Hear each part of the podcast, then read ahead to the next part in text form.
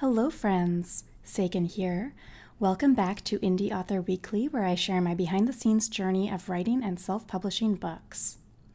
If you are new to this podcast, I'm a productivity strategist for multi passionate creatives at saganmorrow.com. I help people manage their time and energy effectively through customized, actionable strategies that work for your unique life and business.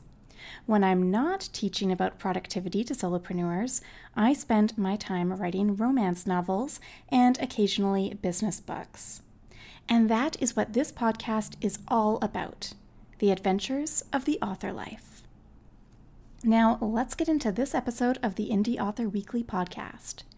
I am currently working on rewrites and edits for my upcoming romantic comedy, Her Bad Idea, which is book seven in the Polyamorous Passions series. You can learn all about that series and read those books on your at your favorite ebook store, or visit saganmorrow.com slash books.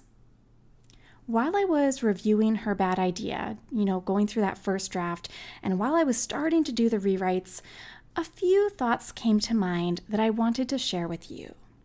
Consider this a little writing pep talk. These are some good reminders to think about when you are writing your first draft of a book and also when you are starting to work on the rewrites of that initial draft. There are three points I want to make today. First, your initial draft is solely for getting your ideas onto paper. It's not about getting it perfect.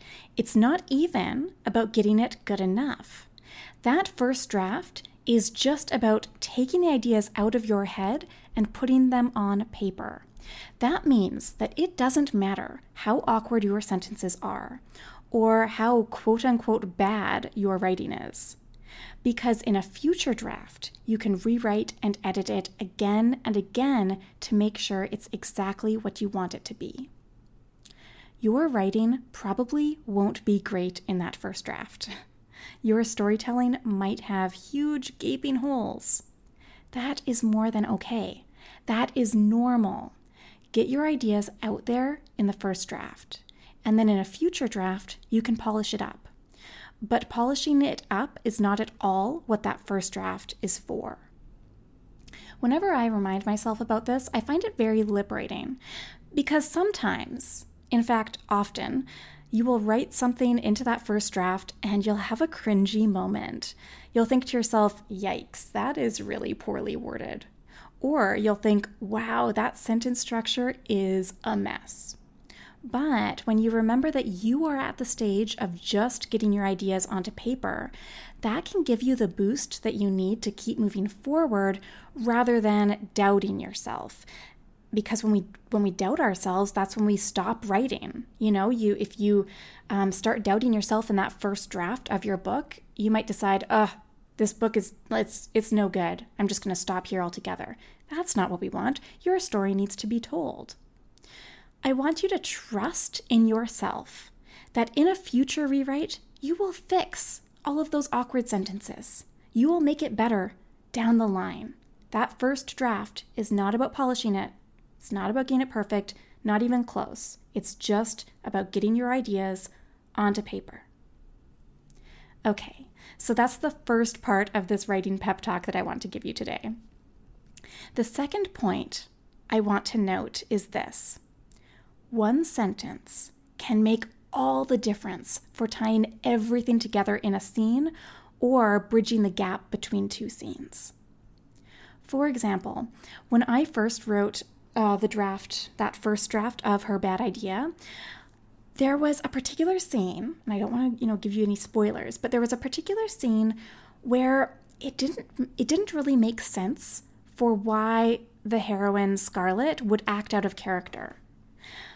But when I was doing the rewrites, it actually just took one sentence to provide some quick backstory, which suddenly helped everything make so much more sense which is kind of cool.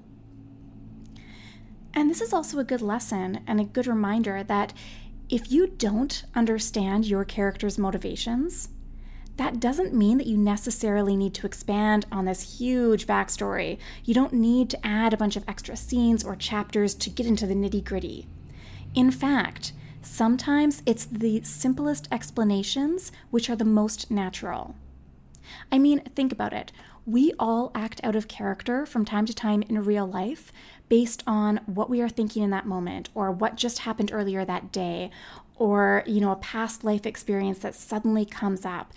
Your characters likely respond similarly. We are not all um, we don't exist in these vacuums, right? Sometimes we all act out of character, and there can be um, very simple explanations for when that kind of thing happens. There have been many times over the course of my Polyamorous Passion series that I've also just kind of struggled to figure out what happens in between a couple of scenes. I'll write one scene and then I'll write another scene and I think how do I bridge the gap? And it's it's you know, something that I'll kind of struggle with for a while. And then I realize, you know what? There's no need to dive into that. A simple sentence or a short paragraph can easily bridge the gap between two scenes. You don't always have to tell the reader exactly what happens in between every scene. You can just bridge that gap with just one sentence or a, quick little paragraph. And personally, I strive to leave my readers wanting more. I want my readers to finish my book and think, oh, I loved XYZ scene so much that I just, I wish it were longer. I wish Sagan would have expanded on it because it was so good. You know, to me, that is the goal. My goal is that my readers always want more. Plus, the benefit to this is that when I know which specific scenes my readers want me to build on or they wish would have been a bit longer, I can absolutely include that expanded scene in my future book of short stories featuring the polyamorous passions characters, for example. And that to me is so much fun because then it starts to feel like a collaborative process between me and my readers. You know, if they're reading one of my books and they say, this is a great book. I really enjoyed it. And I just, I would have been really curious to know what happens between chapter four and chapter five. You know, like there's that one month period where we don't really, you know, we kind of glossed over it and they really want to know what happened in that time. That's useful information for me as an author to know because I am planning a whole, you know, set of spin-off standalone novels about the polyamorous passions characters. I'm planning this book of short stories about the polyamorous passions characters. So I can actually go back and write those scenes in the future. I can include them. I can take one of those scenes that didn't really get expanded on in one of my existing books, and I could turn that one scene into a whole short story, or I could build a spin off novel based on it, right? So I love that it gives this, again, collaborative experience between me and my readers. And, you know, I have to say that really, to me, one of the worst possible things would be for my readers to get bored with a book that I've written. I never want my readers to get to the point where they don't finish my books. I don't want my readers to get bored. I want to leave my readers always wanting more. Okay, so that is the second point that I wanted to make today. The third note that I want to include for today's little writing pep talk is this rephrasing things can make your writing so much stronger. For example, in my first draft of Her Bad Idea, I wrote this line I'll call you when I have the choreography all figured out. Okay, that was that was the line that I wrote. And then in the rewrites, I changed that sentence to read I'll call you when I figure out the choreography. So you can see you can see how that rewrite of that sentence it just made it a little less awkward, right? Um, in another example, I wrote the phrase without another glance back. And then in the rewrites, I changed that sentence to read without a backward glance. So again, you, you can kind of see that the general gist of the idea here is um, it's it's there in both of these examples, right? So that first that first version of the sentence, you understand what I was trying to get at. But that second version, when I cleaned it up in the rewrites, it reads much better. It flows much more nicely. So I would really encourage you that if you are frustrated with your writing or your storytelling in that first draft, don't worry. A simple rephrasing of sentences here and there can strengthen it considerably. By the way, if you want more examples of you know other sentences that I've restructured, um, I'm sharing more than a dozen of them on the secret version of this podcast at saganmorrow.com slash secret podcast. So if you're kind of curious to see, okay, what did a sentence look like initially, and then how did I restructure it? If you want those examples, then definitely um, grab that grab that sort of uh, resource, that cheat sheet over at the Secret Podcast. Um, and hopefully that will just help you give, some, give you some ideas when you are reworking sentences in your own writing, regardless if you write fiction or nonfiction. Hopefully it'll just give you some ideas for how you can do that. Um, so again, you can access that sort of example of the first version of a sentence and then how I restructured it. Um, you can get a few examples of those. I'm, I'm going to be sharing over a dozen of them over at the Secret Podcast at saganmorrow.com slash secret podcast. Okay, so there you have it. I really hope that you enjoyed this writing pep talk.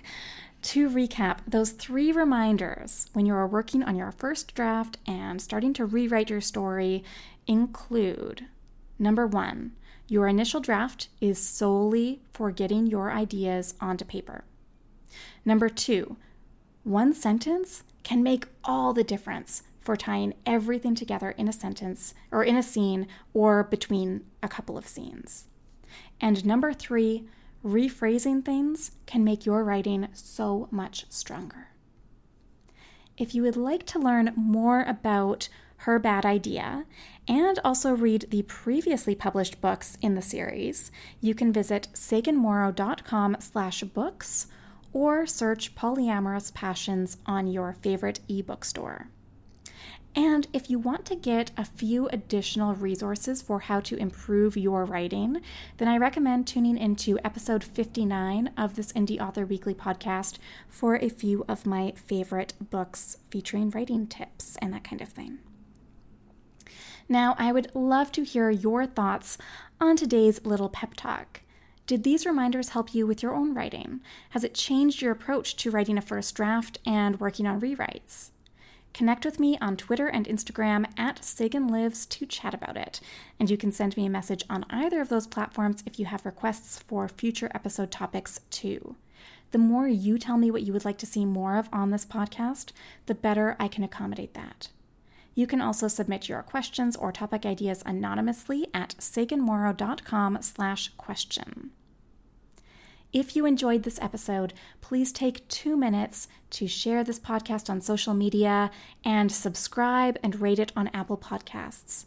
Anytime you share it or leave a rating or a review, it helps more listeners find the Indie Author Weekly podcast, so every bit counts. I really appreciate your support. By the way, you can access complete word for word transcripts of this episode and all past episodes, plus sample chapters of my books, and a few other bonuses and goodies on the secret version of this podcast. Get access to all of that at saganmorrow.com slash secret podcast. Thank you so much for tuning in to the Indie Author Weekly podcast, and I will see you in the next episode.